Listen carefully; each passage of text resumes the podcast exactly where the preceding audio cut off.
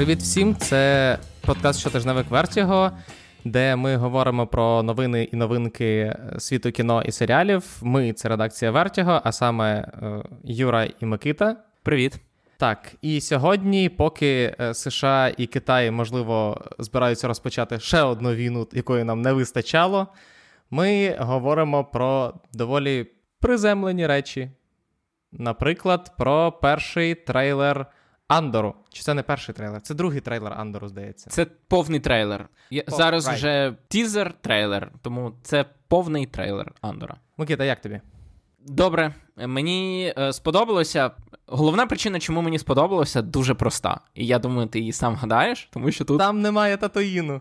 Саме так. Саме так. Це зоряні війни без татуїну, що одразу робить це набагато цікавішим, ніж будь-які зоряні війни з татуїном, де все, що можна, вже зняли. Але в мене все одно є питання, на яке я сподіваюся отримати відповідь. В якій саме серії нас нам покажуть все таки Татуїн. Тому що я не вірю, що тут не буде пустельних планет. It's impossible для взагалі світу зоряних війн. Я теж не вірю, але поки що, поки що в трейлері, принаймні, без е, пустель. Що мене здивувало, це те, що, попри те, що серіал називається Андор, е, він справді замахується не на історію Андора, а саме на історію всього повстанського руху. Угу, тобто, так. якби я не знав, що Касіана Андора грає Дієго Луна, я б після трейлеру подумав, що Касіана Андора грає Стелан Скарсгард. Тому що в трейлері саме він виявився головним героєм. Але в цілому, е, так, і до, до речі, нам про такий масштаб підказує не тільки трейлер, який нам показали, а ще й інформація від Дена Гілроя, який каже, що перший сезон. А, по-перше, 12 серій в сезоні. Я взагалі не пам'ятаю, коли востаннє е, великі стрімери. Давали таке замовлення на серіали. Мені здається, uh-huh. що епоха 12-13 серійних серіалів закінчилася роки три тому, але 12 серій, і події 12 серій вони розкажуть нам про один рік. А другий сезон, який вже замовили, він розкаже одразу про чотири наступні роки. Тобто три серії в другому сезоні на кожен з наступних чотирьох років. Тому це тільки початок, і це як не дивно, але якщо. Ми казали про те, що всі серіали у Всесвіті зоряних війн вони навпаки замикаються на персонажах. Тобто там оце історія, як Боба Фет будував підпілля, і він там ходить від одного лорда на Татуїні до іншого. А тут саме в нам хочуть показати прям таку масштабну картинку, тому це цікаво. Мені це набагато цікавіше, ніж попередні проекти. Я розраховував, що ми будемо робити на нього посерійні рекапи. Але після того, як побачив цифру 12 біля кількості серій, я взяв час на подумати. Тому що, враховуючи, що він іде фактично паралельно з домом дракона, незадовго після пісочного чоловіка і паралельно з володарем перснів, то. Ну, дивись, в перший день вийдуть три серії, тому логічно, хоча б після кожних трьох серій. Ну, побачимо. Я думаю, що. Ну, але роботи. Подкастів буде багато. Я вам так. Якщо ви слухаєте наших рекаперів і думаєте, блін, ви два тижні туди нічого не викладали, ви просто дочекайтеся певного моменту, коли там будуть виходити по три подкасти на день. Ти не сказав, як тобі? Мені сподобалося, тому що, ну, по-перше, з тих самих причин, що і тобі, тому що це. Because Поки you що... hate sand, it's, it's rough, it's coarse. Так. По-перше, через це, по-друге, тому що, як ти сказав, цей серіал поки ну, замахується на щось більше, ніж просто герой, який ходить з місця на місце. І це цікаво, тому що в Всесвіті зоряних війн не вистачало, давно не вистачало серіалів, які цікаво було б дивитися. Не слідкувати за персонажем, тобто за тим, що ж трапиться з персонажем в наступній серії, а саме дивитися за тим, як розвиваються події певні ну, у всесвіті, скажімо так. Але в якійсь серії з'явиться Дарт Вейдер, і це все зіпсує. Да, А він точно з'явиться, тому що він не може називати. Або або імператор Палпатін. Палпатін, він знаєш він як це? Е, Як, він... Somehow Palpatine, somehow Palpatine з'явився посередині сезону. Так. Але але треба принаймні відзначити, що поки що серіал не дражнить нас ні Вейдером, ні Палпатіном. Так, якщо вони, звичайно, зможуть протриматися, це буде честь і хвала. Але я все одно уявляю, що Палпатін, він, знаєш, як Ед Бун в третьому Mortal Kombat. Він так з кутка екрану буде так югу вискакувати, тому що інакше не можна. Перейдемо до інших новин. Дуже неочікуваних новин, якщо чесно. Новин з часів, коли е, трава була зеленішою, війна була неповномасштабною, але вже була, а Бен Аффлек був Бетменом. Тому що, як стало відомо, випадково через інстаграм Джейсона Момоа Бен Аффлек повернувся до ролі Бетмена в другій частині Аквамена. Просто розумієш, ми так кажемо про те, що Бен Аффлек — це минулий Бетмен, а Паттінсон — це теперішній Бетмен. Але якщо так подумати, якщо взяти хто з них більше Бетмен, частіше Бетмен і довше Бетмен, то, можливо, Афлек ніколи не переставав бути Бетменом. Просто ми думали, що у Флеші це як буде перезавантаження, можливо, криза на нескінченних землях, можливо, флешпойнт, тобто ну, флешпойнт більше говорили, uh-huh. і що це перезавантажить всесвіт. Ми зустрінемо, ми знаємо, що там буде і Майкл Кітон як Бетмен. І ми думали, що це буде прощання з Бетменом, але. Але потім Езра Міллер почав чудити, і DC такі. Е... Хм... Давайте про всяк випадок повернемо на Афлека. Так, я просто про те, що судячи з усього, в оцьому DCEU, там де є Момоа і Гальгадот, і Езра Міллер і Генрі Кавіл. Так, тобто цей світ нікуди не дівається, і другий Аквамен продовжує в цьому світі розгортатися. І це скоріше Бетмен Роберта Паттінсона стоїть окремо і будує абсолютно власний світ. Ну насправді про це ж ну, коли виходив е, Бетмен, то про це були розмови. Що Бетмен Паттінсона він насправді ближчий до. Джокера з Хоакіном Феніксом, ніж до DCU, тому що його не прив'язували якось до загального всесвіту. А і Шазам другий буде відбуватися в тому самому всесвіті. і... Де DCU? Так. І е, Чорний Адам, по ідеї, теж. Тому воно, звичайно, дуже дивно, але воно ще не вмерло, скажімо так. Тобто, насправді DCU досі живе, і у DC фактично два всесвіти: темний всесвіт, умовно кажучи, з Робертом Паттінсоном і, можливо, з Джокером, і точно з новим серіалом. Про який ми казали вже колись, там, де з е, Колін Фаррелл так гратиме Пінгвіна в окремому серіалі. Тобто, це буде, скажімо так, темний DC, і от світлий, різнокольоровий, дивний DC, в якому встигли попрацювати і Снайдер, і Відон, і Паті Дженкінс, і Джеймс Ван. Він нікуди не дівається, і так, Афлек знову Бетмен, і знову разом з Акваменом. My man! Мамен! До новин іншого кінематографічного всесвіту. А саме до новин кінематографічного всесвіту Мартіна Скорсезе і Леонардо Ді Капріо. Apple TV Plus оголосили, що не оголосили, але готуються до того, що прем'єра нового фільму з Ді Капріо, про який ми говорили в першому подкасті перезапущеному Микита. Я от згадав тільки зараз. Так, бо він тоді вже знімався активно. Так. Це було в листопаді минулого року, і він уже давним-давно дознявся, але оголосили склад е, Венеційського кінофестивалю. Його там не було. Оголосили вже е, Нью-Йорк, принаймні те, що в Нью-Йорку знов таки білий шум, ну а Бамбоха відкриватиме фестиваль. Killers of the Flower Moon там не було. І, скоріше за все, його тримають аж до наступного року. Попри те, що фільм готовий, Ну, принаймні, дознятий, можливо, там ще монтується, але там явно не буде стільки спецефектів, як як у Фінчера. You'll never know. Це драма про серійні вбивства в індіанській резервації 20-х років минулого століття. Можливо, вони з Ді Капріо роблять Native American. Оскар Бейт. За допомогою CGI. Як як Роберт Дауні молодший в цьому в Грім в тропіках. Е, але так, схоже за все, що цей фільм пропустить повністю цей нагородний сезон. Попри те, що це один з моїх найочікуваніших фільмів року. Добре, що ти його не поставив в, в, е, в цю фентезі кінолігу. Поставив. звісно, я ж його вибрав. Да, серйозно? Killer of да, да, да. Right. Мене є підозра, Микита, що ти в цьому році програєш. Так, наступного року зате буде мій перший пік, і я вже наточив олівець, щоб. На другу людину павука? Подивимося, Юра, подивимося. Словом, е, фільм вийде скоріше за все е, на Канському кінофестивалі 23-го року, і одразу після цього піде у великий прокат, тому що разом з Apple цю стрічку робить Paramount, і Paramount її прокатає в кінотеатрах. Тому ми, здається, коли обговорювали сіру людину, говорили, що стрімінги позбавляють самих себе грошей, не прокатуючи власні фільми в кінотеатрах.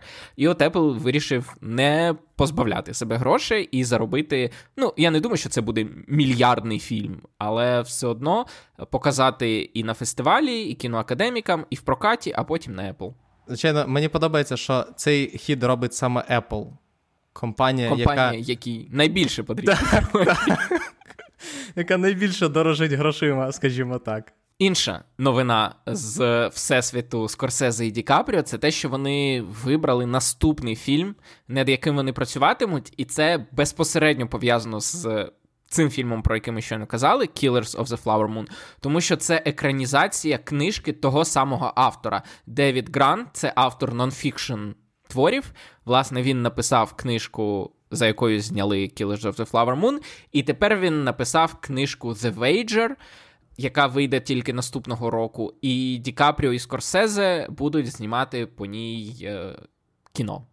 Історія розкаже про Бразилію, як не дивно, куди припливають 30 е, зголоднілих матросів, і вони кажуть, що е, вони з корабля, який розбився. А потім через деякий час туди ж прибуває корабель з іншими матросами, і вони кажуть, що попередні матроси вони не ті, хто вижив, а ті, хто е, влаштували бунт на кораблі. І починається цілий процес судовий, для якого створюється спеціальний адміральський комітет, який, власне, вирішує, хто ж хто ж каже правду. І це фільм, який нам буде розказувати про. Капітана та його команду, які мають вижити в одному з найскладніших кліматів на планеті і борються з власною людською природою. Отакий синопсис, скажімо так. При цьому книжка це нон-фікшн. Книжка нон-фікшн, і вона ще не вийшла. Так, вона вийде тільки наступного року. Перейдемо до новин, які з'явилися минулого тижня, але ми не встигли про них поговорити. Але вони безпосередньо стосуються, наприклад, обережно спойлерів, які вийшли на минулому тижні. Ми з Микитою обговорювали сіру людину. Якщо ви ще не слухали, то заходьте, послухайте. А тим часом з'ясувалося, що сіра людина виявилася настільки успішною. У неї не було інших шансів. Тобто, кожен фільм, який виходить на Netflix, в п'ятницю, там, якщо це більш-менш великий фільм, він стає найпопулярнішим фільмом Netflix. Тобто так було з Man from Toronto. Де новини про сиквел Man from Toronto? Так, якщо чесно, тут просто е, дуже смішно, що е, коли читаєш новини якраз про сіру людину, то Netflix, який зазвичай любить видавати якісь там величезні цифри і так далі, то вони просто говорять, що вона була номером першим на Нетфліксі в 91 країні. Все. Ну тобто, це, якщо чесно, мені і в мене є підозра, що якась мелодрама, яка вийшла за тиждень до того, могла бути приблизно з такими самими цифрами. Причому, як. Я не знаю, як як буде в той момент, коли ви будете слухати цей подкаст, але зараз в Україні вже на першому місці чергова мелодрама Purple Hearts. Зараз на першому місці, а сіра людина вже пішла на друге. При цьому Netflix дав настільки мало інформації, що е, дедлайну довелося дописувати, що цей фільм був номером один на Netflix в 92 країнах і має рейтинг 91% на Rotten Tomatoes. Причому рейтинг глядачів, а не рейтинг критиків. Рейтинг, тому що... Кому цікавий рейтинг глядачів на Rotten Tomatoes? Це не для того сайт створений, але. Так, тому, якщо чесно, трошки дивно, але мені здається, що Netflix просто потрапив в таку, знаєш, ем, скажімо, ну, в. в Пастку, яку сам собі збудував, тому що ти не можеш вкласти 200... В нього в Netflix стільки разів не вдавалося, скажімо так, вкластися в фільм, тому що скільки разів було інформація про те, що найдорожчий фільм в історії Netflix провалився. Найдорожчий фільм в історії Netflix провалився. Ти про Брайт? Я про Брайт. Після цього про цей фільм з Афлеком, який який е, теж я навіть не пам'ятаю, як він називався. Ну тільки Red Notice в них непогано вистрілило, а, а навколо Gray Man вони стільки просто нахайпали, що вони не могли вийти і сказати sorry, чуваки. Якщо ти нікому не показуєш свою статистику, то ти можеш кожен фільм казати успіх. Успіх. Так. Це взагалі дивно, що вони серіали почали скасовувати, а то ми б ще дивилися вісім сезонів ковбоя Бібопа, який ніхто не дивився. Так, Але ти просто прикинь, враховуючи, що їм тут, схоже, доведеться дати ще 200 мільйонів братам Руссо, то я підозрюю, що скасованих серіалів буде тільки більше. Але. Коротше, крім оголошеного сиквелу, ще оголосили спін-офф, тому що ну не можна ж в наш час оголосити просто сиквел. Але найцікавіше, що спін-офф будуть писати е, Ріс і Вернік, люди, які написали Зомбіленд, і люди, які написали першого Дедпула, здається. І другого теж. А, і другого теж. І е, це одна з найцікавіших пар сценаристів, які є зараз на ринку. Тому я, якщо чесно.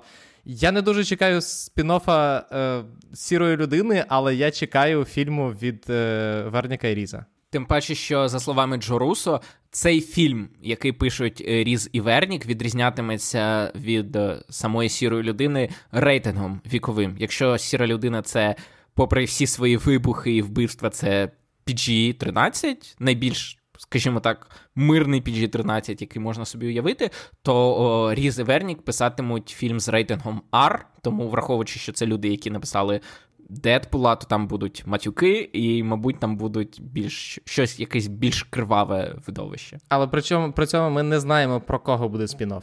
Так, е, сказали, як сказав власне Джо Рус, у якого брали інтерв'ю, що дуже багато книжок є в цьому всесвіті. Вони знайдуть чим нади. Вони навіть не уточнили, яку саме книжку вони будуть адаптувати для сиквелу. Просто сказали: книжок дуже багато, є чим надихатися. Ми виберемо. Краще вони б надихнулися хорошим сценарієм. Продовжимо. Дві новини вам про MGM. Перша новина те, що вони намагаються добити коняку, яка ледь дихає, і запускають черговий спін-офф Роккі, який буде називатися Увага! Драго. Я нагадаю, що попередній спін-офф Роккі називався Крід. Знаєте, що спільно в цих двох назвах? Це прізвища головних героїв, які є наступним поколінням, скажімо так, бійців і не тільки це антагоністи років в оригінальній в, в оригінальних і в четвертій частинах. Перші Кріт, це ж ще в першій частині, він же ж бився проти нього. А, правильно, так. Да. Да, правильно, в першій частині, а проти Івана Драго він бився в четвертій частині. Так, якогось грав Дольф Лунгрен. Так. А зараз, е, власне, про його мова йде про сиквел про його сина, е, який вже бився з сином Аполло Кріда, якого зіграв Майкл Бі Джордан. І я не знаю, як ставитися до цієї новини, якщо чесно, тому що. Я вважаю, що цікаво саме прізвище сценариста, яке нікому нічого не скаже, тому що його звуть Роберт Лоутон. Але Роберт Лоутон написав е, сценарій це називається spec-script, тобто сценарій, який ти пишеш, який тобі ніхто не замовляв, який ти пишеш і сподіваєшся його потім продати.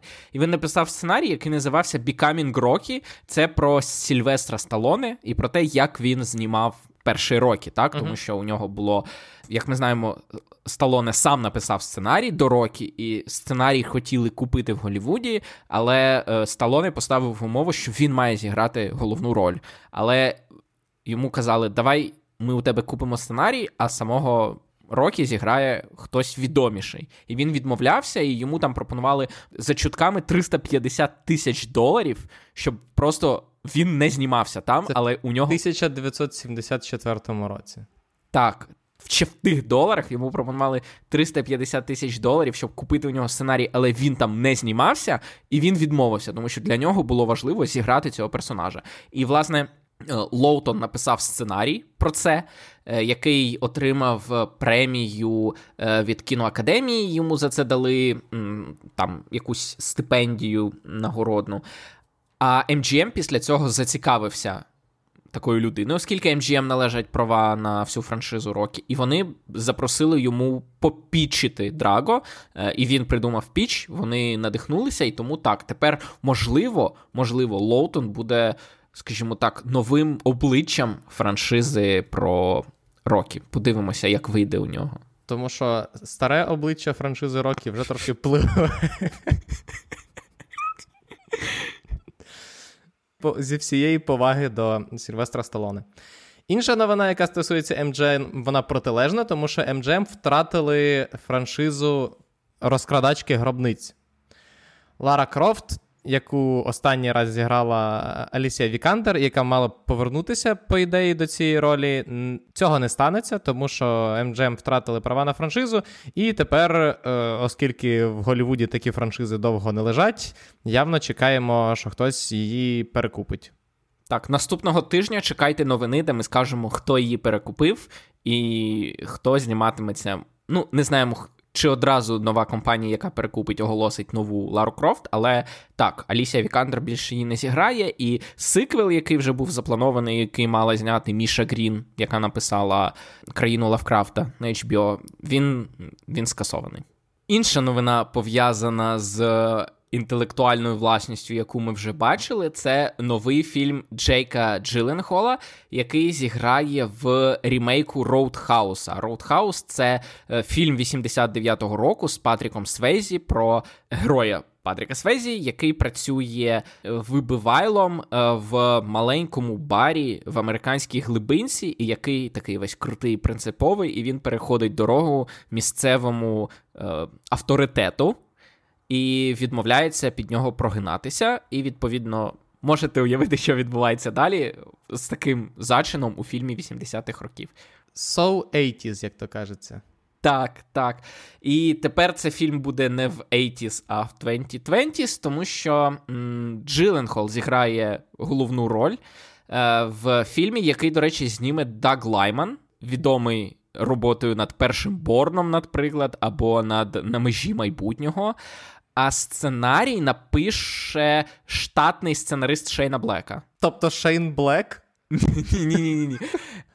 Ентоні Багароци, він працював з Шейном Блеком над The Nice Guys, і він працює з Шейном Блеком над наступним фільмом Шейна Блека. Шейн Блек працює над чимось? Play Dirty з Робертом Дауні молодшим. Цікаво, я не знав. Деталі поки не розголошуються. Але так, е, от Ентоні Багароце написав е, разом з Шейном Блеком Nice Guys, Він разом з ним пише Play Dirty, і він напише е, ремейк Roadhouse, який зніме Даг Лаймен, і в якому головну роль зіграє Джейк Джилленхол. А ще ми зможемо побачити в ньому Білі Магнусена. Він грав в в Аладіні, наприклад. І, до речі, каже, що про його персонажа в Аладіні, він там принца якогось зіграв. Про нього спін-офф Дісней готує, але я не знаю. Цей цей проект він колись проминув в новинах, я не знаю, що з ним зараз. І також там зіграє Даніела Мельхіор, яка в е, загоні самогубців Джеймса Гана грала Редкетчера, одну з головних uh-huh. ролей у його фільмі. І знаєш, що мені цікаво, це кар'єра Джейка Джиленхола, якщо згадати, що він починав як. indie darling з Доні Дарко uh-huh. і е, Горбатої гори. А потім він спробував все. Він спробував все. Він працював з Антуаном Фукуа. Він тепер буде грати вибивайла в, в американській глибинці. Е, він грав Найткролера. Ну тобто, актор. Він грав принца Персії. Він грав містера Мюзіка в е, special і Джона Мулейні and. the Sack Lunch Bunch, чи якось так, так воно називається. Я вважаю, що це найкраща його роль.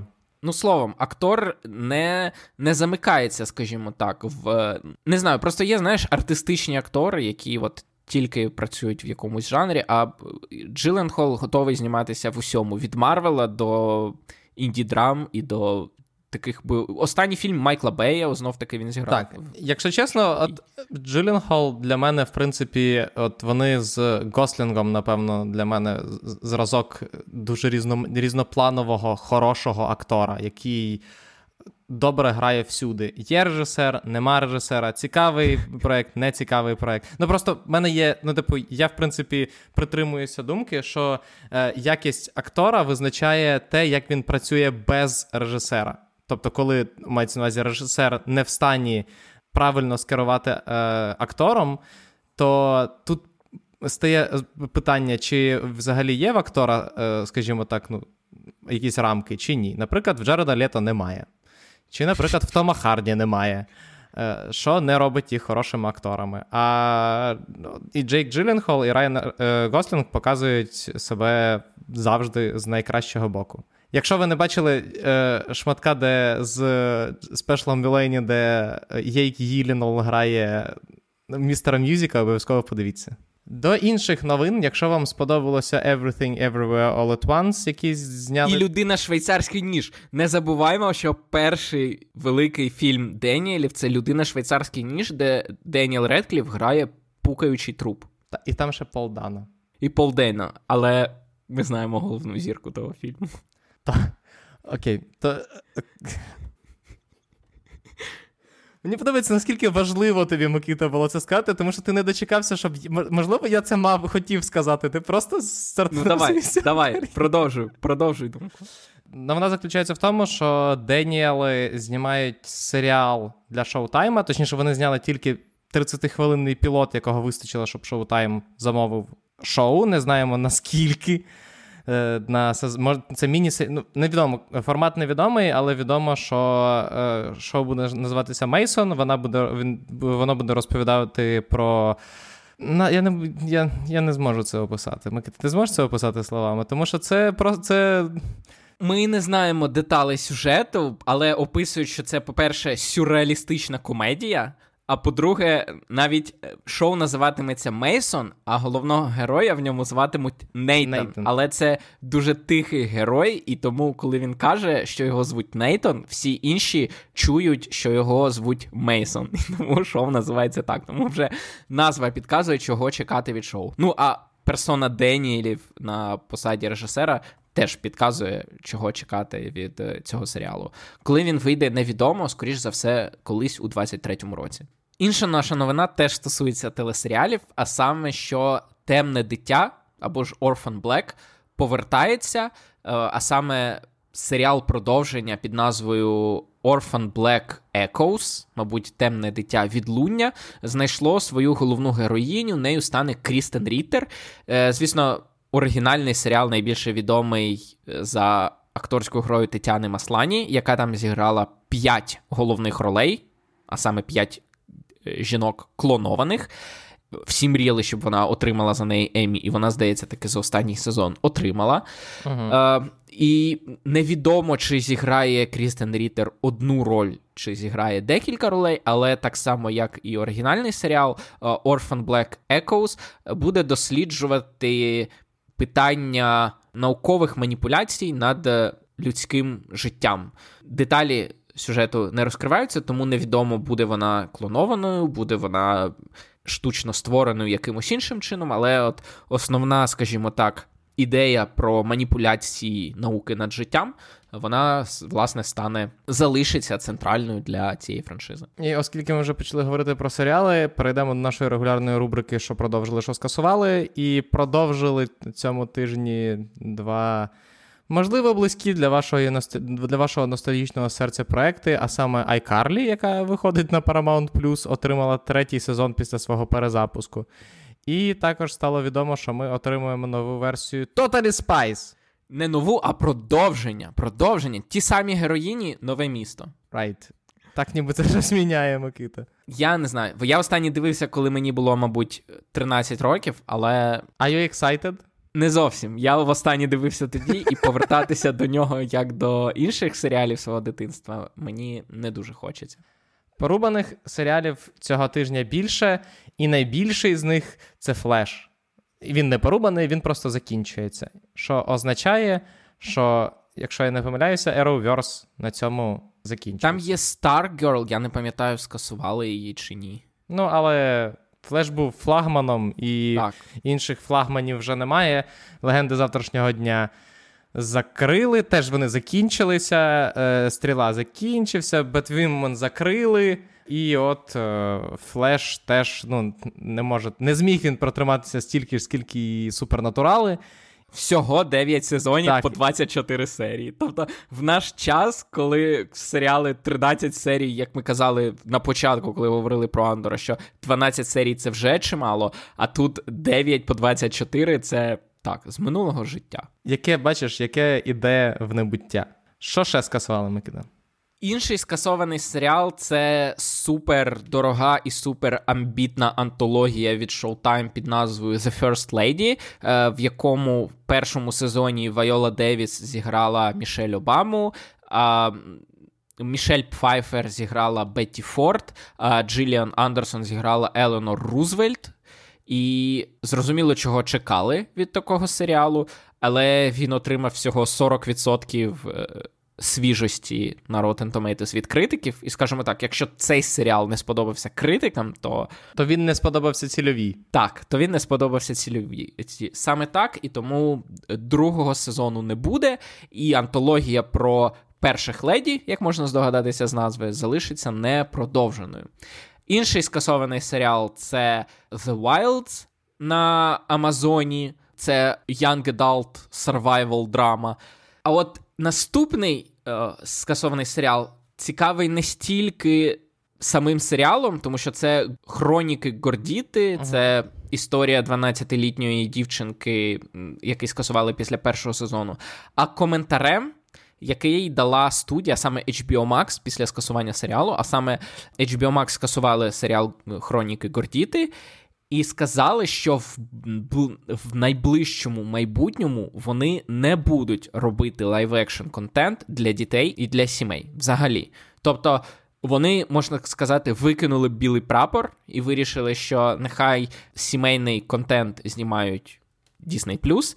І судячи з усього, HBO Max, от, ну, вони відкрито кажуть, що такого контенту від них чекати не можна, що, скажімо так, дещо відрізняє їх уже від їхніх конкурентів, тому що ми знаємо, що Netflix намагається покрити абсолютно всі. Бажання своїх глядачів вони знімають все від дитячих мультфільмів до реаліті-шоу, до серйозних брутальних бойовиків і так далі. Амазон як ми сказали, у них є ціле крило фентезі проєктів з е, колесом часу, з володарем перснів. У них є ціле крило е, трилерів з за мотивами шпигунських бойовиків. Там і Термінал Ліст з Крісом Пратом, там і Джек Райан, там і Джек Річер.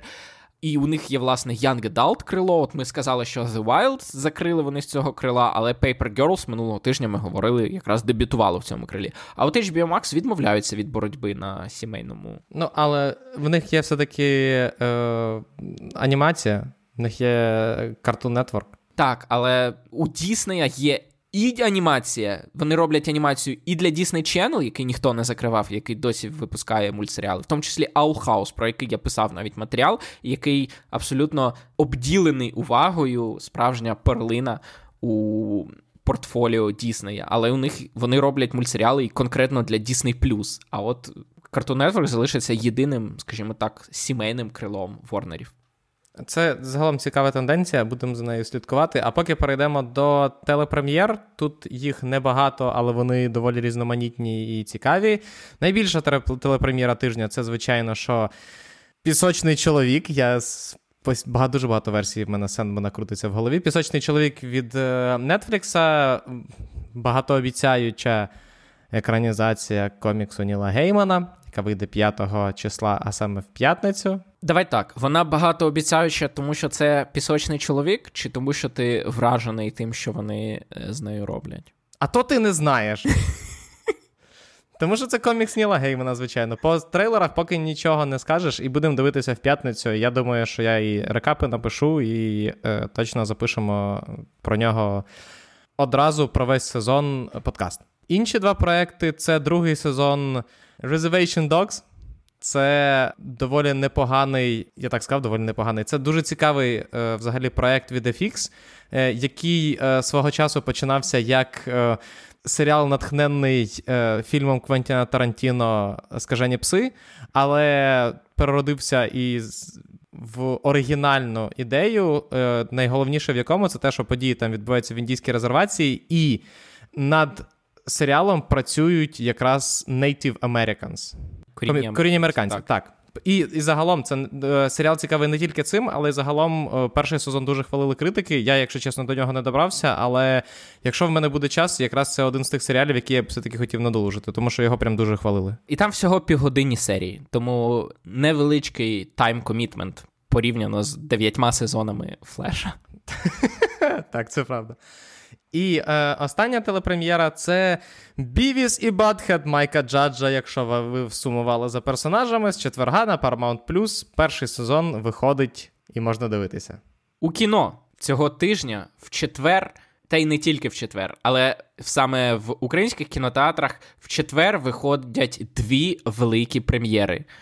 Перша прем'єра це бойовик з Бредом Пітом, який називається Швидкісний поїзд, е, який зняв Девід Ліч, відомий за атомною блондинкою, який розповідає про п'ятірку найманих вбивць, які в одному швидкісному поїзді змагаються за одну валізу.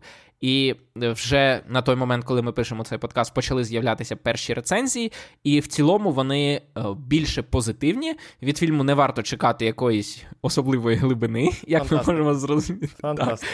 Але, але, на відміну від сірої людини, його хвалять за те, що він розуміє, що від нього ніхто не чекає серйозного сюжету, і це фановий фільм, який уділяє більше уваги жартам, е, легкості і екшену, ніж сюжету, заради якого, власне, ми його дивимося. Ідеально. Так, тому сподіваємося, що цей фільм буде свіжіший і яскравіший, ніж нагромадження вибухів в сірій людині. Інша прем'єра це. Я думаю, що саме про Bullet ми будемо говорити в обережно спойлери, якщо е, все буде добре. Інша прем'єра, як вона мала з'явитися в кінотеатрах ще в березні, але з'являється тільки зараз. Це друга частина їжака Соніка, яка неочікувано для всіх стала одним з джагернаутів е, в кінопрокаті американському цієї весни. На відміну від першої частини, яка намагалася, скажімо так. Принести Соніка загальній аудиторії, Тут уже все для фанатів. Тут з'являється Knuckles, тут з'являється Tails, Тому всі герої з канонічного Соніка уже тут. І тут Джим Керрі, власне, лисий з вусами, тому все як е, в дитячих іграх. Так, на стрімінгах тим часом в п'ятницю виходить лак, про який ми говорили. Це перший, е, перша анімація від Skydance Animation, якою опікується Джон Лосеттер, який який пішов з Піксару. Фільм розповідає про невезучу дівчину, яка потрапляє в країну, яка в якій створюється удача. От. Так, але офіційно офіційно локалізований фільм на Apple TV Plus як везіння. Тобто Apple TV Plus просто вибиває 10 з 10 в своїх локалізаціях, переклавши Чача Ріл Смут як крок у доросле життя. Потім у них що кода була в ритмі серця, тепер лак це везіння. Вези мене, як то кажеться. Е, При цьому на Hulu виходить. Е, фільм Прей від Дена Трахтенберга, який зняв е, другу частину Кловерфілда, яка була хорошою. І це приквел про хижака. Які дії якого відбуваються в 18 столітті, і події відбуваються, як і в Reservation Dogs, ми казали, події відбуваються в індіанській резервації. І тут так само головна героїня це індіанська дівчина, яка власне буде полювати на хижака. І цей фільм вже показували чи то на Коміконі, чи то на South by Southwest, і фанати дуже хвалили. Кажуть, що е, з усіх сиквелів хижака цей найбільше схожий на оригінальний. На Prime Video виходить е, фільм, який називається «13 Lives», і це фільм від Рона Говарда. Якщо ви можете пам'ятати, в 18-му році була історія про те, як в Таїланді е, футбольна команда підлітків потрапила е, під час екскурсії е, в печерах. Трапилася повінь, печери затопило, і кілька днів їх намагалися визволити. Про це буде фільм. Найсмішніше в цьому фільмі то, що це, ця історія стала, скажімо так. Причиною скандалу навколо Ілона Маска, який спочатку пропонував побудувати підводний човен для того, щоб врятувати підлітків. А коли е, врятувальник, який е, їх врятував, сказав, що це була дурнувата ідея, і що Маск просто піарився, Маск назвав його педофілом, за що отримав позов і, здається, програв. Враховуючи, що цей фільм виходить на Amazon Prime, мені цікаво, чи Джеф Безос скористається можливістю е, піддіти свого суперника в космічній гонці. Але тут варто зазначити ще ще одну цікаву історію, вже безпосередньо пов'язану з цим фільмом, а не з подією, на якій він заснований. Що це, по-перше, там знімаються такі відомі актори, як Вігу Мортенсон, Колін Фаррелл і Джоел Едгертон. А по-друге, це те, що цей фільм взагалі планувався до виходу в квітні, але після тестових показів він зібрав настільки високі оцінки глядачів, що вони вирішили притримати його до нагородного сезону. А потім Amazon купив MGM і сказав: нас не цікавлять нагороди для цього фільму. Ви його випустите тоді, коли ми скажемо. І тому замість прем'єри в нагородному сезоні наприкінці року ми його зможемо побачити вже в цю п'ятницю. І якщо ви подивитесь, наприклад, на Rotten Tomatoes, то нього справді дуже високі відгуки критиків, але до нагородного сезону він ну, з серпня точно не доживе. Я тебе прошу. То, типу, якщо Безос захоче, то накриє столи, буде накривати столи весь це, як мається, всю осінь. Це взагалі не питання. Ну просто е, якби ми казали про золоті глобуси, то відомо, що в золотих глобусах набагато простіше накрити столи, тому що там всього 60 людей. Ти їх можеш зібрати в одній кімнаті і всіх одночасно нагодувати. Е, за Оскар голосують десятки тисяч людей, тому накрити стільки столів зможе тільки Безос. Ну слухай, Гарві Вайнштейн зміг? Зміг. Безос, в принципі, теж може. Не та людина, з якою хочеться бути порівняним, звісно. А ми порівнюємо Безоса з Вайнштейном. Тут, звичайно, битва Йокодзун.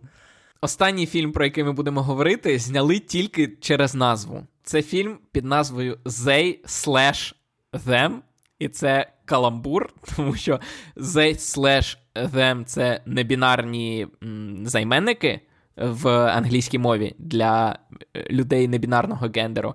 А також це історія слешер, події якої відбуваються в таборі з перевиховання в лапках квір е, дітей. Тобто they slash Slash. Так. Right. right. Так. І трейлер дуже.